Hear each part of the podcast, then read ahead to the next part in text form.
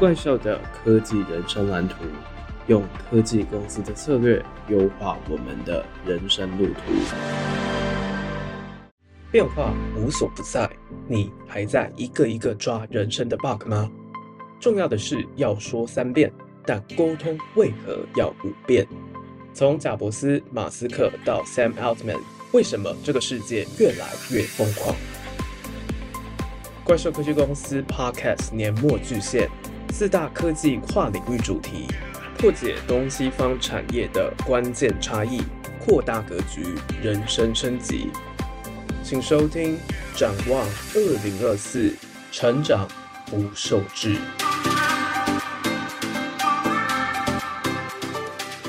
欢迎加入怪兽科技公司，我是王正浩，来到我们展望二零二四成长不受制的节目当中。在过去一年呢、我们花了非常多的篇幅在讨论说不同的科技公司他们的过去、现在一直到未来。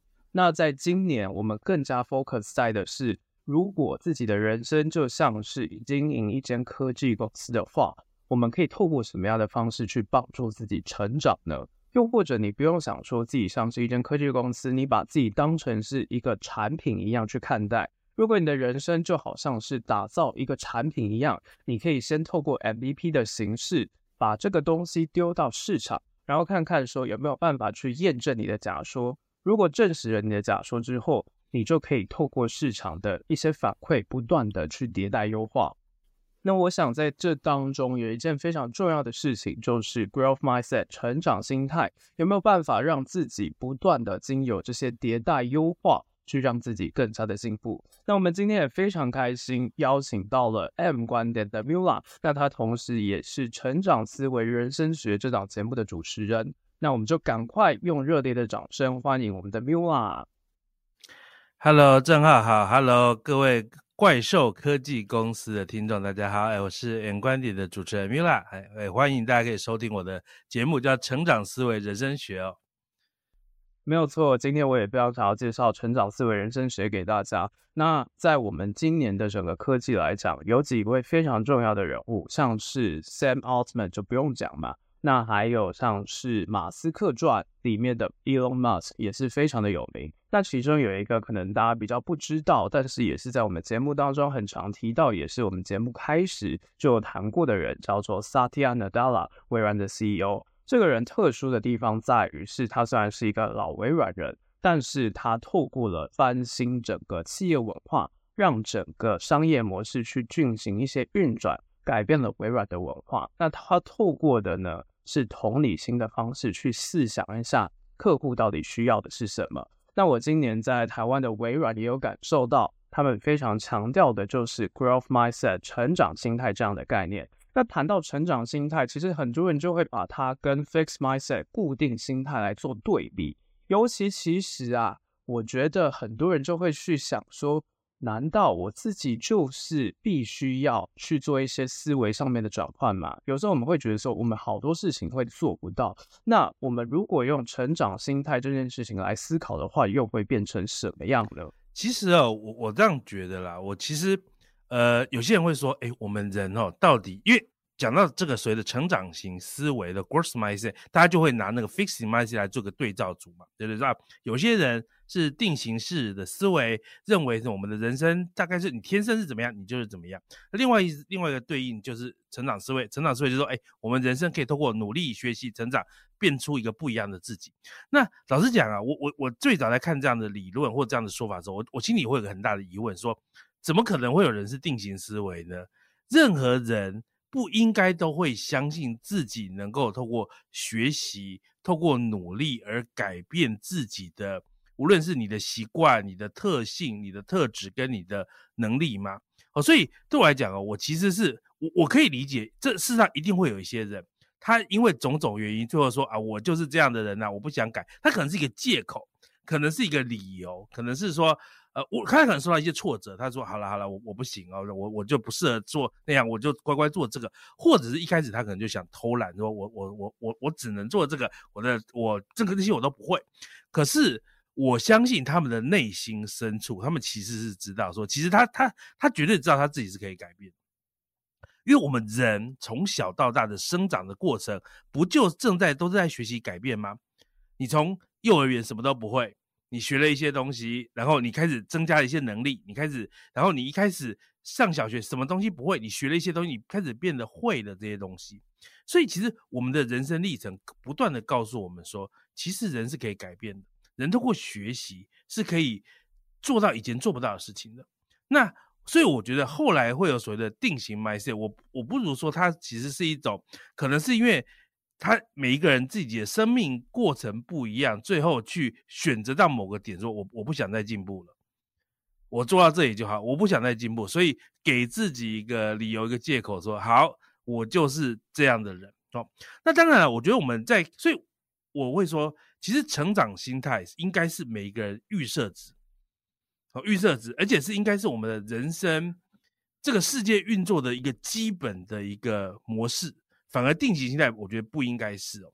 但是我觉得这里面会遇到一个问题，就是其实啊，大多数的人他会拿一个理由来来说服说，哎，其实定型心态是也是合理的，因为什么？因为每个人都有天生擅长的东西啊。你看我就是不是 Michael Jordan，我打 NBA 永远不会像他们厉害，所以。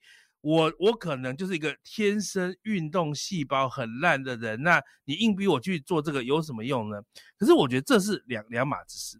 我觉得我们不需要否认说每一个人有天生的特长，因为每一个人的 DNA 不一样，每一个人从小生长的环境不一样，他会养成你一个基本值，你每个人基本值都不一样。好，那有些人数理能力很好，有些人语言能力很好，有些人 EQ 很好，有些人 IQ 很高，有些人运动能力很好。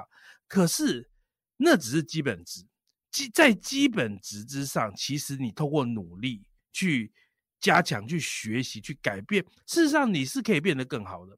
我举个例子来讲好了，我自己呢，从小呢都不算是一个运动特别厉害的人哦，那也没有特别烂，就是中等吧。可是，在大到了大学的时候呢，其实那个时候因为我很喜欢打排球，所以呢，其实我当时就很认真的练排球。好，那其实老实讲，在传统的角度来讲，我的运动能力绝对不会是那种那个在学校派出去，或者是那种校系派出去的队伍的那种高手。可是你知道吗？我在那一两年，我非常认真的努力练排球，我把我自己的实力练到还不错，就是我可以跟这些系队的打球，可能实力是差不多的。哦，那你知道那个东西怎么做到？那东西就是透过苦练得来的嘛，就是透过苦。所以其实你如果常听我的节目，你知道我我。你听我的，无论是看我 N 观点，或者听成长思维人生学，我一直很相信一个东西，叫做 green 的 G R I N D。green 的就是什么？埋头努力，埋头努力去做一件事，去学一件事情，你一定可以获得成长。所以我会觉得说，其实成长思维就是一种，我们相信我们可以做得更好。然后，就算你在这个部分的天赋没有办法让你做到一百分好了，我再怎么练篮球，我都不会不可能打进 NBA。可是我能不能？让我自己变得一个更好的，就一般的选手，跟我的同学打球变得更好的，对，我可能打赢他们。我的我没办法抓一百分，可是我可能可以从三十分进步到六十分，这是可以的嘛？所以我相信哦，当你相信自己可以变得更好的时候，你真的就可以变得更好。那我觉得这是成长思维能够给每一个人一个很重要的一个一个一个，你有这样的思维之后，你的人生就拥有不断往前走的一个动力。嗯，我自己后来其实有看蛮多是有关于在整个研究本身，它其实指出的是成长心态这件事情和固定型心态这件事情是随着我们对于不同事物的认知，其实是同时会存在的，就不一定是讲说我们永远都只能用固定型心态，又或者是成长型心态去思考这件事情。那我们今天的节目特别想要 focus 的面向，就是有关于我们在整个成长的路上可能会遇到的一些问题，再加上因为又要新年了嘛，所以大家都非常想要在新的一年可以突破自己。所以在接下来呢，我想要问到一个问题，就是有关于我们在讲无限赛局这样子的理念。无限赛局讲的是说，你要把你的人生当成是一个无限的游戏，基本上你是必须要好好的。像是人生马拉松这样子的概念，去帮助自己不断的累积，透过时间的力量帮助自己成长。那其实我觉得最近还有一个概念也是蛮盛行的，就是有关于跃迁这件事情，透过开杠杆啊、跳级的方式，帮助自己可以快速的在不同的赛道上面去赢取更好的成绩。那讲到这件事情，我其实也会蛮好奇 Miula 的想法，就是有关于，其实很多人会觉得是说，讲求竞争跟输赢本身，跟无限赛局这样子的概念，好像是不是有一些需要去调配的地方，又或者是他们彼此之间这个概念会不会打架呢？那到底我们的重点会放在迭代更新的情况之下，怎么样让自己好好的跃迁呢？好，那因为刚刚正好你讲到两两本不同的书，一本叫《跃迁》，一本叫做《无限赛局》嘛。那有些人可能会觉得，哎，你这两个东西是不是稍微有点点冲突啊？因为跃迁讲究的是一种跳级式的提升，但是无限赛局强调的是一种长跑哦，一种长跑。你这是人生是个马拉松，成功的一个赛局也是个马拉松。那我跟你讲，老实讲，这两件事完全不冲突。你可以想，我举个很简单的举例，就就就知道。我们我们用刚刚讲的马拉松，马拉松你是用跑步的，对不对？所以你在跑马拉松这个赛局呢，你就是不断的长跑，不断的长跑，那你不用管对别人跑的怎么样，反正你就继续跑就对。什么叫跃迁呢？跃迁就是说有一天呢，你说我不要跑步了，哎，我要骑摩托车，哎，所以你的交通工具立刻从你的双脚变成摩托车，你是不是移动的变得很快？对，你就开始变得移动的很快哦。可是你不要忘记是，当你的赛局变成了摩托车的时候，你就是跟其他的摩托车手在那里比赛，所以一样，你变成用摩托车在跑马拉松，你是跟只是你不是用跑步的马拉松。接下来你再进阶，你可能变成一台汽车，诶，在你的在汽车的赛道上面，你也是跟其他的汽车在跑马拉松啊。最终什么？你变成一个最厉害的赛车选手哇！你开那个 F1 赛车，请问你 F1 赛车你是需要一直比一场吗？没有吧？你是希望能够像那个哦那些什么舒马赫那些车神一样，可以称霸个十年，对不对？所以你也是在一个这个怎么讲？一个 F1 赛车的马拉松的一个赛局里面，所以这两件事完全不冲突啊。跃迁讲的是你要 level up your game，你要去玩一个更高层级的比赛。你要改变你跑的跑道，而而所谓的无限赛局，则是告诉你说，不要那么计较单次的输赢，而是要看你是不是能够长期在这一个赛局里面维持，呃，维持走下去，而且能够撑住，然后最终等到整个状况变得对你更加有利。所以，其实这是两个完全不冲突的概念哦。那回头来讲，你刚才讲竞争这件事情哦，我我我的看法是这个样子。我觉得我这个人哦，其实从以前到现在，从我刚开始工作到现在，竞争我通常没有没有像那种一般人以为说你在职场上要成功，你要跟很多人竞争，没有，我从来不跟人竞争，我只跟一个人竞争，就是我自己，我只去比以前我的自己更好，我只跟我目前的自己跟我理想中的自己这两个人做竞争，也就是说，有个我理想中的自己，这个理想中的自己他必须做到什么，做到什么，那我要跟他比赛，我要做到跟他一样好。所以我只跟我自己竞争，为什么？因为其实你去跟别人竞争没有意义嘛。去跟别人竞争，那是陷入一个错误的一个赛局了哦。那你你有没有想过，你跟别人竞争的点，很可能根本不是你自己应该去赢得的那个战场哦。所以我觉得你要有个竞争心态没有问题，你要有个输赢心态也没有问题。你但是什么？把这件事情局限在跟自己比较哦。那除此之外呢？把无限赛局的观念引进你的所谓的这种，你希望成长，你希望变得更成功的一个一个整个大的这个情势里面，整个局面里面的，我觉得最重要的概念是你不要在意单一一次事件的输赢。我觉得这很可能是无限赛局里面最重要的一个观念，是你必须真的把你的成功看成是一个一连串的累积，跟一连串的事件，一连串的长跑啊，一连串的努力后的结果，而不是。那么在意说，我这一次非要赢，那你这次赢了又怎么样呢？你整整个大赢了战一个小小的战术性的胜利，但是在整个战略上失败，那一点帮助都没有嘛。好，所以这个是我觉得我看无限赛局或者是看跃前这一面，我可以回答刚刚正浩问的问的问题的部分啦。没有错，这个重点其实还是在持续累积这件事情。但我在想，成长心态当中，其实我们很常讲说要迭代优化嘛。但是我觉得又会看到一种极端的例子，那这个也是我自己曾经遇过的，就是有关于到底我要做到什么样的程度才算 OK 呢？因为我们就会讲啦，这件事情好像还不够，我还有一些可以进步的空间，所以就会无形之中给自己一个压力，就是说我其实还可以再继续做更好，但是我就先不要推出，就只是想说，到底我应该要做到什么样的程度。甚至变成是有一种哦，我必须要做很多的计划，然后我又要去做一些风险的控管，还有去计算一下那个成本到底我有没有办法去控制，就没有办法 roll out 去推到市场上面。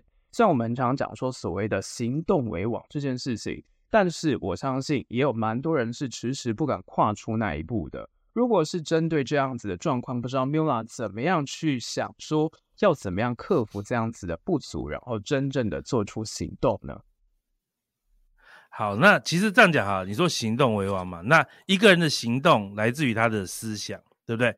当你有了怎样的思想，你才会决定我你会做怎样的行动。所以你刚刚讲的一个状况叫做，哎呀，我还不够好，所以我等我更 ready，我再出来哈，我再出来出来。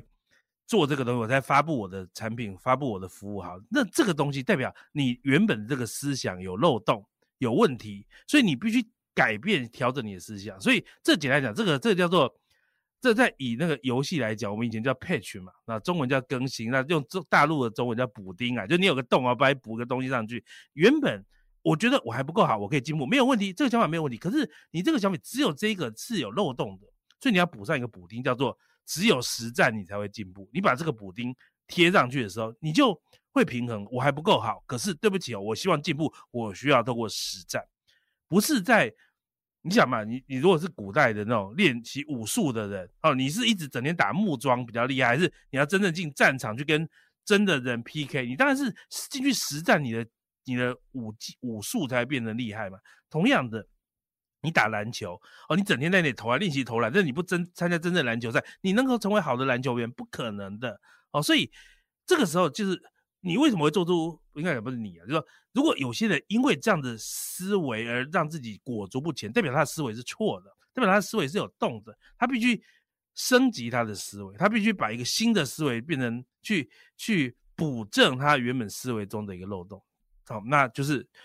你还不够好，你还要成长，没问题啊。但是什么？你没有办法透过拖延成长，好不好？你是你要你要把这个 新的思想灌到你的脑中，所以我们的行为就是我们的脑中不同的思想在斗争下的结果。我们脑中有很多不同的思想在战斗。哎呀，我还不够好了，可是可是我好想推出哦，那别人会不会笑我？这你有很多思想在里面竞争，所以这时候你要引进新的思想来去压制原本的想法中的一部分，不见得能够让你更好的部分。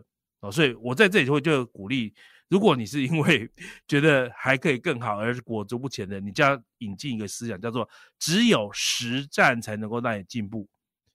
你脑中不断的空口说白话，脑中不断的练习，就就是躲起来在一个房间里面，那个东西几乎是不会让你进步的。哦，那当你补正了这个思想，我觉得你就自然而然你会做出不同的行动。嗯，这点真的是我非常感受到的。其实最重要的点，真的就是让自己输得起就好。很多时候你不做，你不知道；但是你做了的时候呢，虽然可能会遇到很多的问题，但是如果你愿意去想办法去解决问题的话，这个成果会带给你不一样的回报，然后也是会让你不断的在持续的迭代优化，就会跟以前不一样了。那在接下来，我想要跟 Mila 继续谈到，尤其是我觉得大概是年轻人，尤其我们节目啊，大部分的都是二十五到三十四岁，横跨了二十世代跟三十世代，那彼此的焦虑点其实是不太一样的。所以，其实我想要去综合一下，就是在我过去成长路上，我觉得蛮难过去的坎，跟 Mila 一起来分享。那大家也可以听听看这三个问题，你自己有没有办法去克服这样子的难题？那首先第一个啊。就是我觉得年轻人常遇到的坎，大概就是我们想要在最短的时间追求最佳化的抉择。例如说，我们就会有很多想要一次就上、一次就过这样子的概念，或者是甚至我们就 all in 进去。然后还有人会说，得失心要重一点，你才有办法去成大事啊。那但是我觉得人生当中变数也是蛮多的。我想知道一下，就是有关于 Mula 在心态上面是怎么样去思考，去做出最佳化选择这件事情。其实啊，就像你讲的嘛，很多年轻人想说，啊，我要成功的快一点，所以我来个 all in 好了，吧，我就把全部的东西赌在一个东西，这个东西成了，我就成了哈。但是我觉得是这样子啊，我觉得，当然，其实当然，我我觉得这个讲这句话，或许如果你是比较年轻，你可能听不下去。像我们这个年纪的，我们说啊，年轻是最重要的自在，年轻的时候是你有很多犯错的空间。但是 anyway，这个时候年轻人会未未必听进去，所以我我会讲的东西叫做。呃，对，我当然知道，谁不想比较快速的变得更好、更成功呢？每一个人都想要。可是你一定要理解一件事，速度它不是单独存在这个世界，速度它跟另外一个东西叫相对，叫什么？叫做风险。速度跟风险是一个彼此这个相对的一个两个数字哦。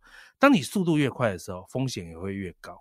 当你速度越慢的时候，风险也会也会越低。所以呢，当你追求极致的速度的时候，你冒着超高的风险。举个例子，你从台北开到高雄，在高速公路上，你用时速三百去开好，你开一台超快的跑车，对了，你可如果没有出车祸，你很快就到了。但是我说你中途出车祸几率恐怕还蛮高的。那另外一种呢，就是你开超慢，然后就是你用走路的啊，走台北走到高雄，绝不太可能发生车祸。问题是什么？你走到的时候，你可能已经不知道过了几几年几月，所以。所以其实我们不就是最对于绝大多数人来讲，追求超快的速度跟超大的风险，或者是追求超慢的速度跟超低的风险，其实都不都不太像是正确的路啊。比较做合理的状况是，你去追求一个合理的速度跟合理的风险。那问题来了，对于每一个人来讲，你的合理是不一样的。好，所以我会建议说，你去先去。与其你去看什么样的速度适合你，不如先去看怎样的风险你可以承担，怎样的风险你可以承担。当你选择了一个可以承担的这个风险，你想，你仔细评估说，如果你做了这个选择，它产生的最坏的结果是什么，以及这个事情的几率是多少？然后你觉得这东西，哎，我可以啊，我可以接受啊。但或许它这件事情的速度就是你可以接受的速度。但是相反的呢，你如果思考说这件事情最糟的结果是。怎么样？这样子，而且发生这样的状况，我无法承担。那对不起啊，这个速度对人是不对的。所以我举个例子来讲，我我想，哎，假设很多年轻人，我们我知道金钱是一个成功的指标嘛，对不对？金钱是一个成功指标。所以说，哎，我的目标要赚到一亿，我告诉你啊，赚到一亿，我给你一个超快速的方法，吧？你今天去找一个朋友，跟他借一百万，借一百万哦，然后你去澳门的赌场，有没有？去找一个那个赌博几率是翻一百倍的。你只要赌中了，你就会赚，你就会，你就会，你就会变成一百万变一亿哦。而且它的那个几率，因为它赌场那个几率，它的庄家赚的钱是一点点嘛，所以你赢的几率可能是零点九九 percent 啊。所以你的期望值是就赚九十九万回来一百万，但是 anyway，你你你你只要去赌了百分之一的几率，接近百分之一的几率，就零点九九 percent 几率，你会下一秒钟你就从一百万变成一亿，哇，你变成亿万富翁了。但是还有九十九点零一 percent 的几率，你会亏光。哦，然后你会负债一百万，哎，这速度很快吧？但是他一样承担的风险嘛，所以你去评估说，哎，我能不能承担这风险？你如果觉得这风险可以啊，没问题啊，那你就去试试看喽。但是我相信绝大多数人会觉得说，我我是神经病吗？我干嘛干嘛做这么低的成功几率的事情呢？哦，所以人生的其他决策也一样可以用同样的角度去思考。好，我啊，两个工作放在你面前，选择 A 工作，它。最好的成果是什么？但最坏的，但它最大的风险是什么？B 工作它的最大的风险是什么？你去承担承担哪一个风险才是你能够冒，你也愿意冒的，然后那个才是合适你的速度啊！哦，所以不要从，我跟你讲，因为你不谈风险，只讲速度，每一个人都要越快越好啦，每一个人都要越快越好，这这这不是很合理的嘛？对不对？但是，但是。当你思考了风险之后，你才知道合适你的速度。所以每一个人天生能够承担的风险能力本来就不一样。我举个例子，假设你今天我们我们纯粹就财务的投资啊，你月入五万跟月入五十万，你们两个的承受风险能力是不一样的。月入五十万的能够做更大胆的决策，速度可能更快，但是风险也更大。但是月入五万的可能没有办法。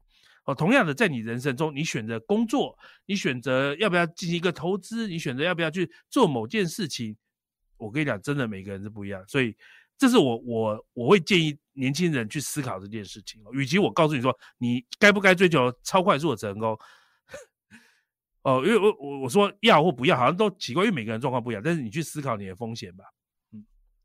对这件事情，其实又回到说，你到底知不知道你的 why 是什么？之所以会有各种的内卷、焦虑、迷惘，真的就是来自于我们有点不太清楚，说到底我们需要的是什么，而只是想要去模仿别人到底做了什么，我们就不想要输给别人，就去模仿。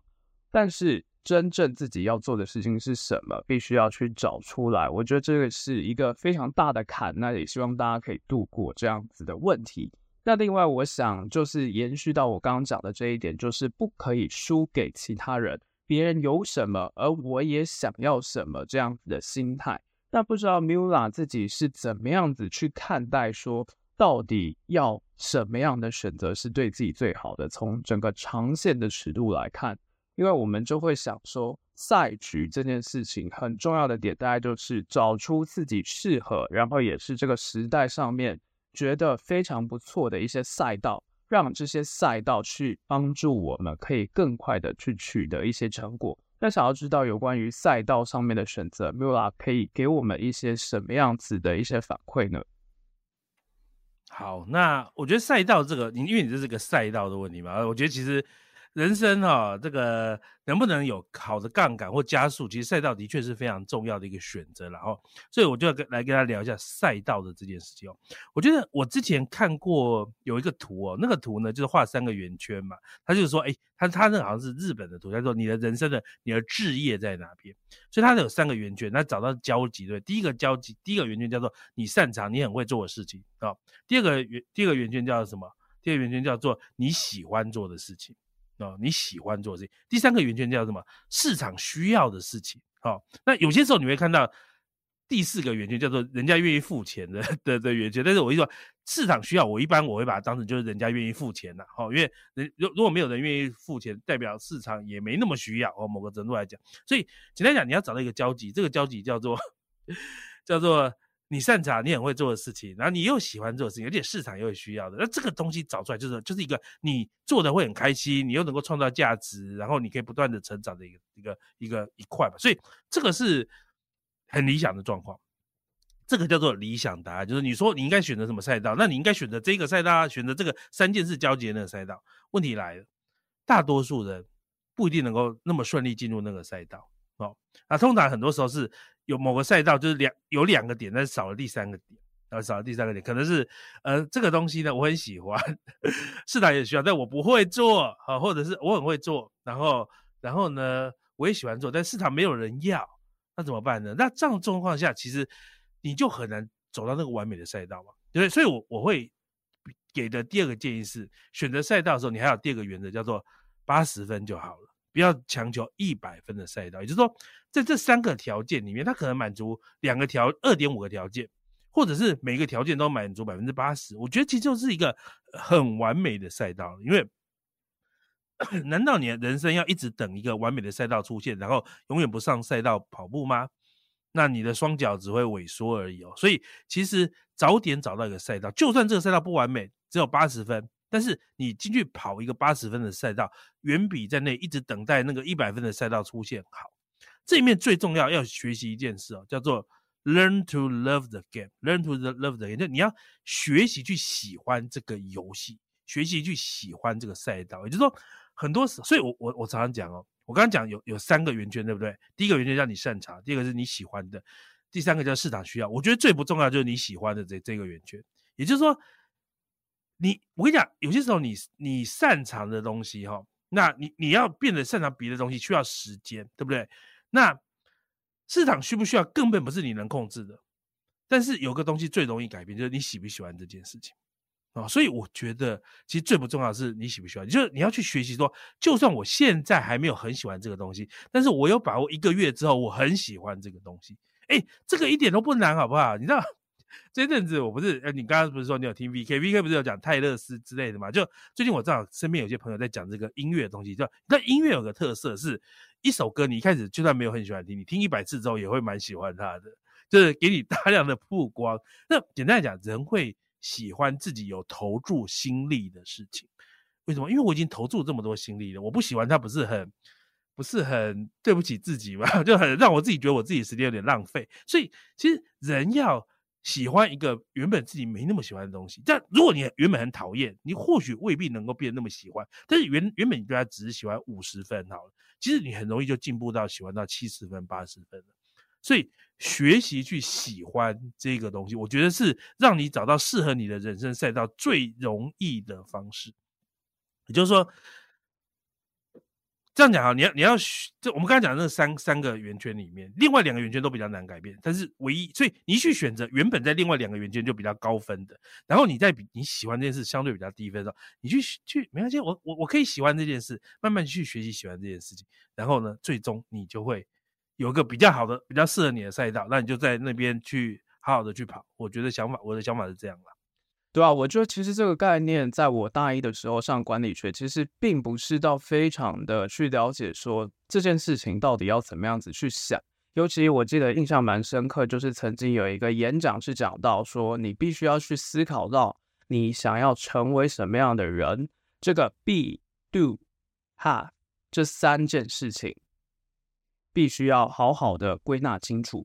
那这个其实就跟我们在讲说以终为始也是非常相关的，尤其就是我觉得对很多年轻人来讲，大家就会觉得是说以终为始这件事情非常难做到。重点就是因为还在探索阶段的时候，很难直接的去明确说我到底那个方向要定去哪里。那不知道 Mila 怎么样看待这个以终为始这样的理念？这集就这样结束了，还听不过瘾吗？别忘了订阅、分享你听完的心得，还有推荐这档节目，追踪怪兽科技公司的 IG 粉砖，上面还有重点短片，赶快到怪兽科技公司 Vocus 沙龙解锁付费文章。还有还有，订阅免费的怪兽双周快报，每两周一则科技时事和两本思考书斋。社会变得再快，你还是可以拥有超强适应力，成为大神兽。